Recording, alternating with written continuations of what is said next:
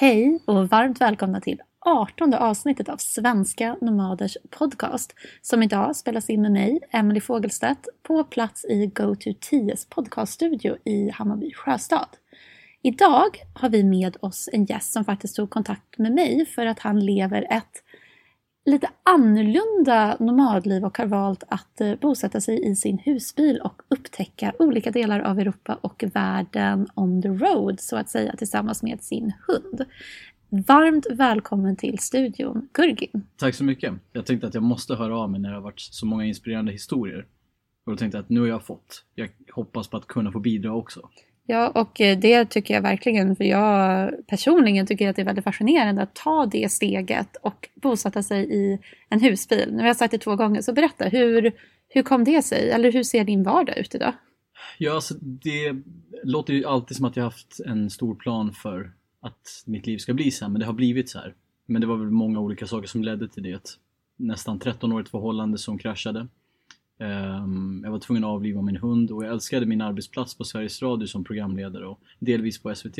Men min fasta anställning på Sveriges Radio. Ehm, och det älskade jag tills att jag inte älskade det längre. Och bara kände mig helt dränerad på det. Det var, det var inte kul någonstans. Det var inte kul att vara hemma, det var inte kul att vara på jobbet. Det var, ingenting var kul. Ehm, allt var alltså, rent ut sagt jävligt. Och jag tänkte, vad, vad är det jag vill ha i livet? Jag, jag, jag gillar ju ja, alltså prata och liksom, som alla andra, synas men att säga någonting och hur vill jag förändra samhället och så, sådär. Det är ingen som lyssnar på radio längre. Eller rättare sagt, det är ingen som lyssnar eller tittar på någonting som är tablåbelagt längre. Mm. Så att min dyrbara tid slösar jag på att göra någonting som ingen lyssnare ser ändå. Och sen så kom jag ner till just, det kokade ner till just tid. Det är så här, men vad vill jag göra med min tid? Alltså, eh, varför jobbar jag bort det? Och eh, alltså jobba bort mitt liv. Och så tänkte mm. jag att ja, men jag får väl lämna mitt yrkesliv, mitt 9 till 5 48 veckor om året med fyra veckors semester då man åker som en hungrig hund på semester för att ja, lämna det jobbet och hitta mitt arbete. Och vad det arbetet är vet jag ju än inte idag men nu efter att jag sålde och donerade 95% av allt jag ägde så tog jag min omplaceringshund Ronja och köpte en husbil över telefon och åkte till Örkelljunga. Och det är ingen vet vad som är Örkelljunga. Alltså, jag hade ingen aning vart det låg, men nu vet Nej. jag exakt vart det ligger. Ja. Mitt ute ingenstans, på väg mot Danmark, från Stockholm. Och köpte en husbil, flyttade in där och det är, vi närmar oss tre år sedan. Wow, ja. Och det var, det låter som att det var, det var ju, det är ett fantastiskt liv idag, men det var en mycket märklig resa hela vägen hit till idag. Mm. Då jag först gick ifrån att så jag är bostadslös. Jag har sovit min brorsas soffa och blivit dumpad. Så hela min karriär liksom, som jag har idag ja. bygger ju på att allt kraschade. Så att, ehm, och då bestämde jag mig för att jag vill inte ha någonstans att gå till. Och jag vill inte heller pendla. Jag vill inte, jag vill inte äga så mycket. Jag har aldrig gillat att äga grejer. Så började jag sätta mig in i någonting som heter minimalism. Förstod ja. jag inte alls. Uh, började läsa på mer om, uh, ja, om, om, att vara digital nomad. Vad innebär det? Uh, varför har jag så många utgifter för? Varför har jag en lägenhet för? Eh, varför har jag så tråkigt liv för? Jag har inget äventyr, det är inget kul. Och då slog det mig att jag kan ju liksom, jag började mäta upp så säga, vad kan jag i livet? Liksom. Mm. Jag kan hundar, eh, jag kan radio, mm. men bäst kan jag väl poddar. Jag kan leva på det, så att mm. jag lever på, på att göra poddar åt mig och andra, men först och främst genom swishbidrag för folk som lyssnar på Hundpodden, vår bästa vän som jag gjort sedan 4-5 år. Mm. Så jag, jag gillar att inte ha någonstans att gå till. Det här ostrukturerade livet, det, otro, det tilltalar mig otroligt mycket. Ja, nej, men det, det som är väldigt, väldigt häftigt också tänker jag med just poddar, det är ju, fine nu sitter vi i en studio just nu, men majoriteten av avsnitt jag själv har spelat in har jag ju typ suttit på min säng och haft kuddar runt omkring mig för att försöka få ljudet att låta bättre och suttit typ med en iPhone-hög eh, eller iPhone-headset och försökt spela in på olika sätt och vis. Men det går ju att få ut och ändå förmedla saker på olika sätt och vis oavsett vilken teknisk utrustning man har också. Ja, alltså det är ju, för, för det där har jag också gjort. Ja. I min husbilssäng. Där är det ja. väldigt tätt. Det låter creepy när folk lyssnar på mina poddar nu. Att de får veta att det mesta är inspelat i min säng. Men det är ju resultatet som är viktigt. Mm. Eh, vad, vad, är det som sägs? Mm. Inte hur, hur ser det ut? Jag mm. kunde inte bry mig mindre om hur saker ser ut. Vad är, vad är det för någonting? Liksom? Eh, vad är den här slutprodukten för någonting? Mm. Det är det enda som är viktigt. Liksom. Mm. Ja men verkligen. Men hur, Hur ser det ut då? Eller, men jag tänker nu säger du att du till exempel jobbar med att producera podcasts idag. Hur, hur har det liksom formats på det sättet och hur ser ditt yrkesliv ut på det sättet? Alltså jag har ju bestämt mig för att uh, jag har plockat på mig alldeles för många ideologier som gör mitt, jobb, mitt, mitt liv och mitt jobb problematiskt. Uh. Jag, jag, tänker att är det ett företag som inte har någon miljötänk, är det ett företag som går emot eh, veganism till exempel, är det något som går emot eh, djurvälfärd på något sätt? Mm. Eller andra, eh, jag, jag, är min ideologi och jag mm. känner att jag, jag har råd nu när jag, mitt liv är så otroligt billigt. Alltså, ehm, min senaste ah, Alltså den här senaste månaden, nu har jag precis kommit hem från Berlin eh, i husbilen kostar 3000 och månaden innan det var min månadskostnad 700 spänn. Mm. Jag behöver inte pengar. Jag har jättemycket besparingar. Och då tänker jag att jag har lyxen att kunna jobba volontärt för folk som jag känner så jag tror på dig. Jag vill göra en podd till dig. Jag tror att du behöver, alltså, jag vill ge dig en megafon. Mm. Din röst behöver höras. Liksom. Jag ska visa dig exakt hur man gör. Det eller om det är en grej som, um, som jag tror på också.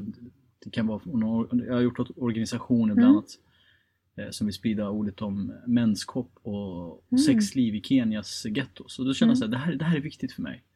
Men att gå till ett företag och se till att de kan öka sin vinst, alltså något stort sånt här ja. bullrande företag där, man, där liksom VDn har inte ens kunnat se de som jobbar på, på golvet i ögonen någonsin. Ja. Då känner jag att det här det ligger inte i mitt intresse. Mitt liv är för kort för att jag, se till att, liksom, att de tjänar mer pengar.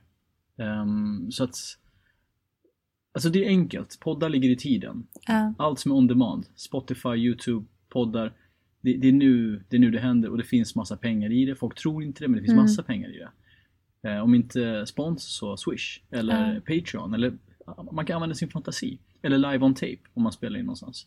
Så man får vara kreativ men det är ju mycket jobb att bygga upp en podd. Men så sen när, man, när det väl rullar, då rullar det. Mm. Så att eh, det, är ett, det är ett jävligt kul jobb alltså. Verkligen. Mm. Och jag tänker, jag menar för att väldigt många som vi har i vårt nätverk och många som jag pratar med, de känner ju att det som får dem att inte riktigt våga ta steget och ändra på deras liv och kanske säga upp sig från sitt jobb om det är någonting man går och inte är nöjd med. Det är ju just att man känner att man offrar lite av den här tryggheten.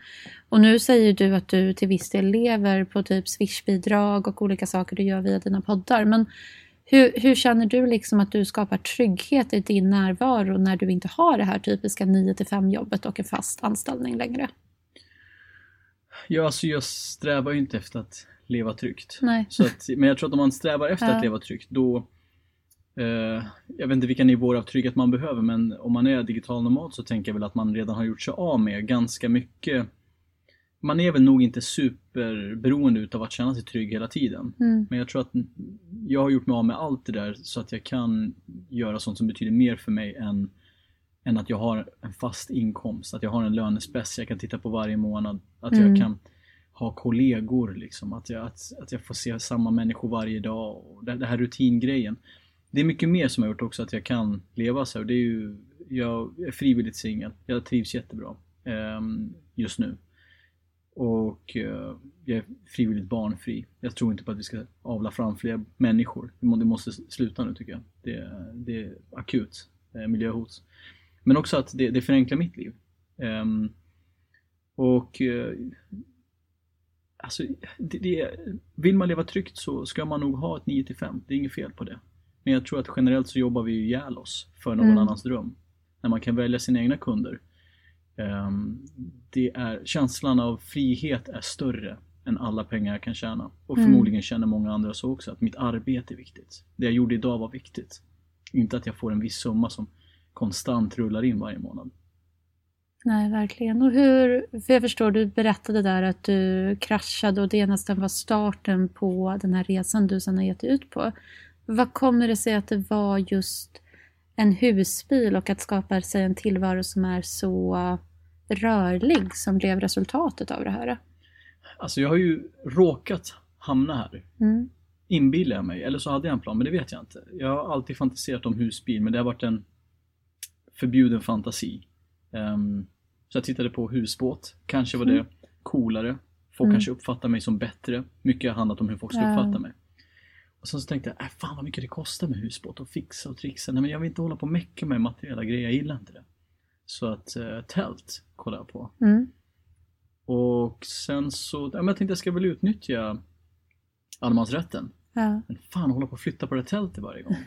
Nej men det, det, det är för obekvämt. Men jag, jag kan ju sen lumpen liksom, en del överlevnadstricks så det kanske man kan leva på. Nej men jag vill ha husvagn.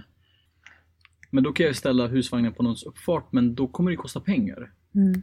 Eh, så jag kom nog fram till att just husbilar är mest mobila. Och att så att jag researchade lite grann, tänkte man skulle hoppa in i vanlife, alltså bygga sitt egna fordon eller någonting. Tänkte nej men jag, jag, köper, jag köper en husbil som är färdig. Mm. Och så får vi se vart vi hamnar någonstans. Och man brukar säga att den första husbilen byts ut det första året för att man vet exakt vad man vill ha efter det. Ja.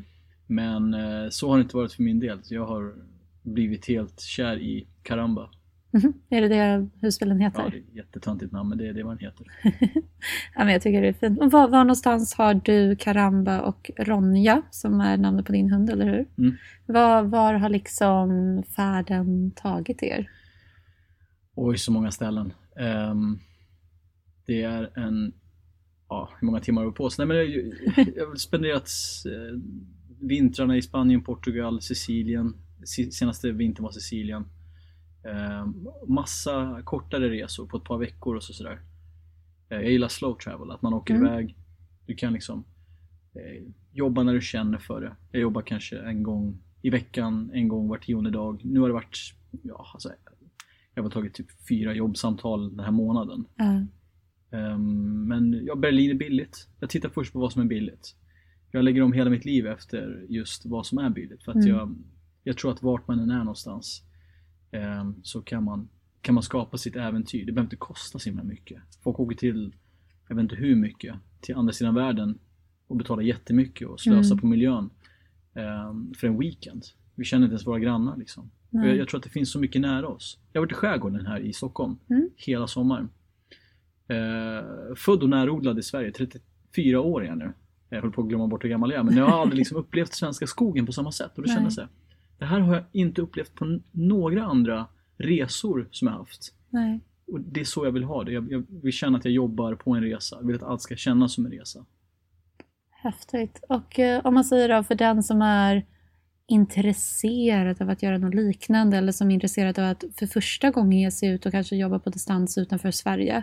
Är det någon särskild ort som du tycker är så ett bra nybörjarställe där det är lätt att bli del av en gemenskap, där det finns bra ställen att jobba ifrån eller att leva mer kanske än att jobba också?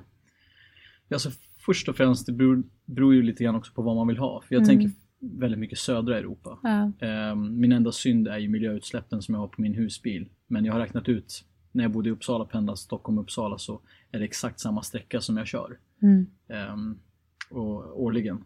Så att det är inte så mycket, jag ställer av bilen ganska mycket också. Men jag tänker södra Europa, det är billigt.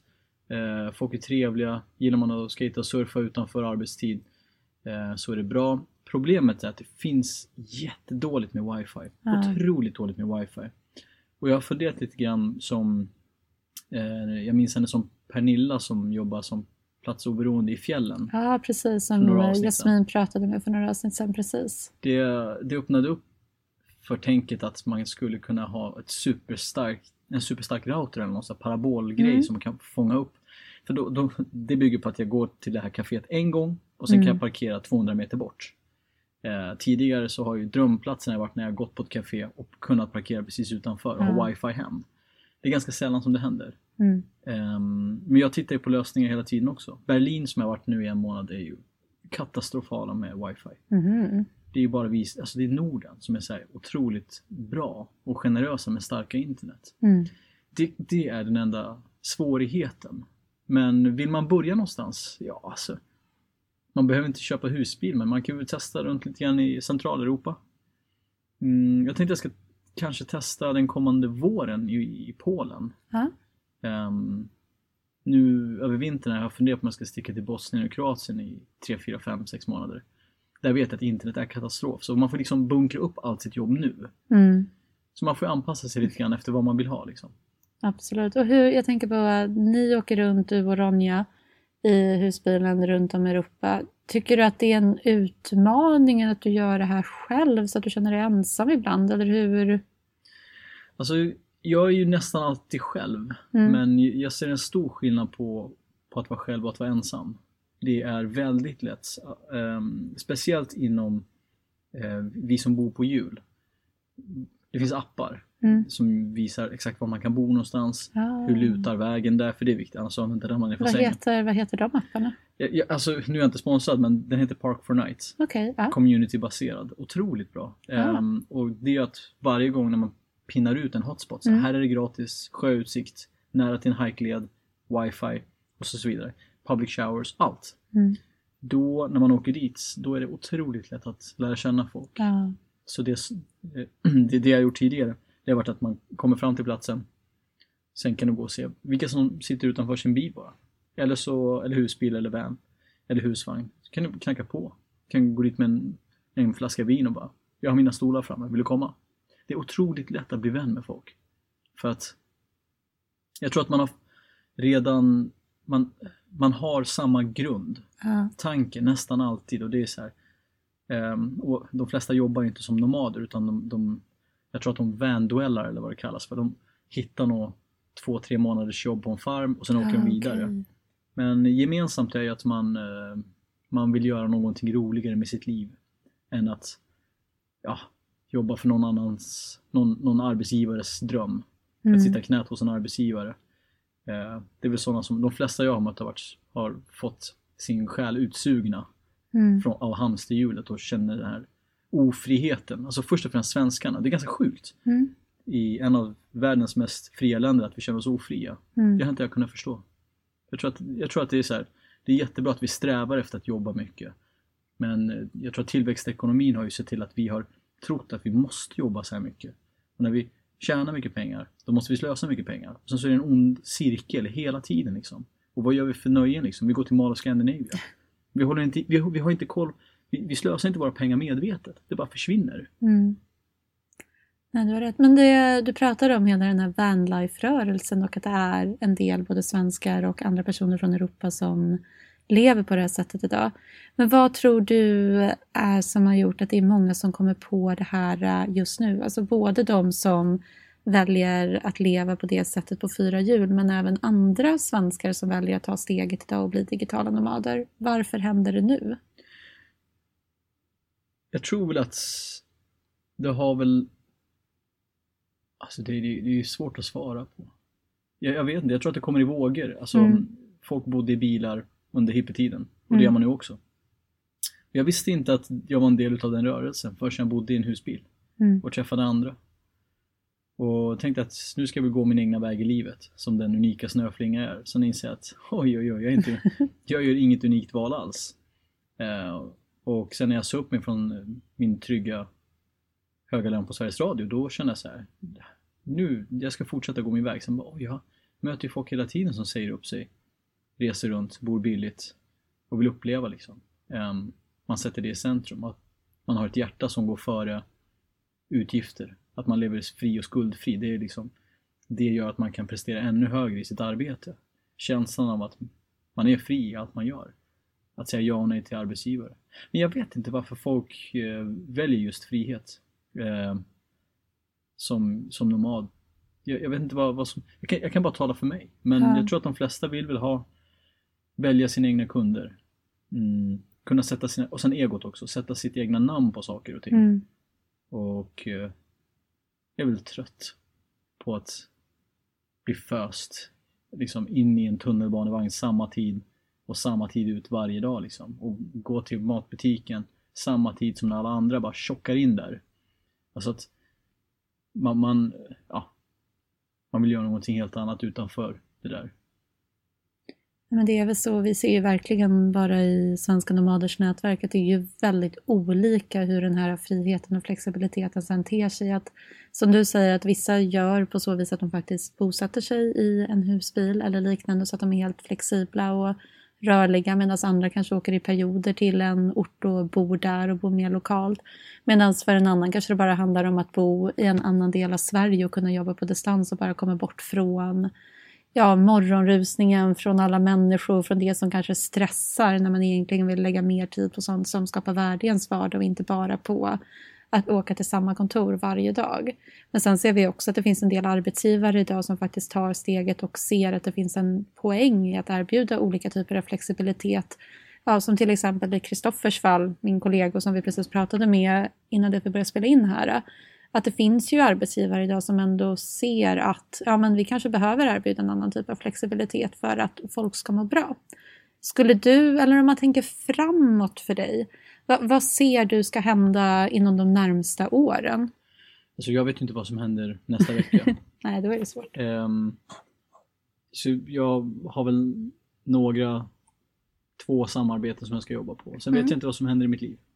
Och det är ganska skönt. Jag eh, väntar på att min telefon ska ringa. Jag vill bara satsa på jag lärde mig när jag sände morgonprogram i Metropol som var en fantastisk förortsradio i Sveriges Radio som formades om sen. Eh, sände jag med en kille som idag är superkändis, men uh, Ison, Glasgow mm. i två år. Och jag, jag lärde mig en väldigt viktig grej av honom och det var när han såg att jag sprang efter arbetsgivare och jag tiggde jobb och nästa grej, liksom nästa uppdatering. Jag skulle alltihopa, det skulle bli bättre. Och då sa han det att Eh, han, frågade hur mycket jag hinner fokusera på vad jag gör. Alltså mm. vad menar du med det? Nej men jag tänker att um, Sen beskrev han hur han gjorde sin musik och det var att han försöker bara göra en bra grej. Han försöker skriva en bra text. Han försöker framträda uh, och, och imponera på folk i sin musik på scen. Och det leder till att du inte kommer behöva springa efter folk. Sälj inte in dig själv. Gör en bra jävla grej. Jag tror att jag, jag har väl tagit med mig det jättemycket. Om, om man är intresserad av att veta mer om dig och det livet du lever, var, var någonstans kan man liksom följa dig eller komma i kontakt med dig? Alltså jag föredrar att träffas. Det, ehm, jag brukar göra ganska många shoutouts på, på Instagram. Är det någon som vill komma förbi? Det leder alltid till bra möten liksom. Så eh, jag kan ju pusha mina sociala medier, det kan jag göra också, men först och främst det vore nice om ni skrev och kom förbi och hälsa på. Då kan ni skriva till mig på Instagram och då heter jag At Gurgin. Det låter som Jörgen, men det är Gurgin. G-U-R-G-I-N. Så ja, det är samma på Facebook, en Facebook-sida där. Så ni får jättegärna följa men nummer ett är ju egentligen att så här, kom och hälsa på. Det var ju supertrevligt. Berätta vem du är. Vad, vad kan vi hitta på för kul? Det behöver inte leda till någonting men jag tänker att det är ju när jag säger nätverkande så låter det som att det finns ett karriärsyfte. Men det är ju jävligt inspirerande att få höra andra människor. Vart är de någonstans i livet? Vad kan jag lära mig av det här? Hur kan jag ta med din berättelse? Så Gurgin. Gurgin, Gurgin är vis. Gurgin, tack så jättemycket för att du tog dig tiden att komma och besöka oss här idag trots att det var svårt att hitta parkering och grejer för att ta dig till studion. Det är ju 5,95 meter långt fordon. Men tack för inbjudan. Alltså, jag, jag gillar verkligen podden. Tacka för inbjudan. Definitivt. Tack så mycket för att du ville komma. Och Tack också till alla er som har lyssnat. I vanlig ordning så kommer ni i kontakt med oss på Svenska Nomader via vår hemsida svenskanomader.se och om ni inte uppfattade hur Gurgin stavas så kommer vi även att skriva upp det i texten som hör till det här inlägget så att ni kan hitta och följa honom också framöver. Ha det jättebra, vi hörs, hej!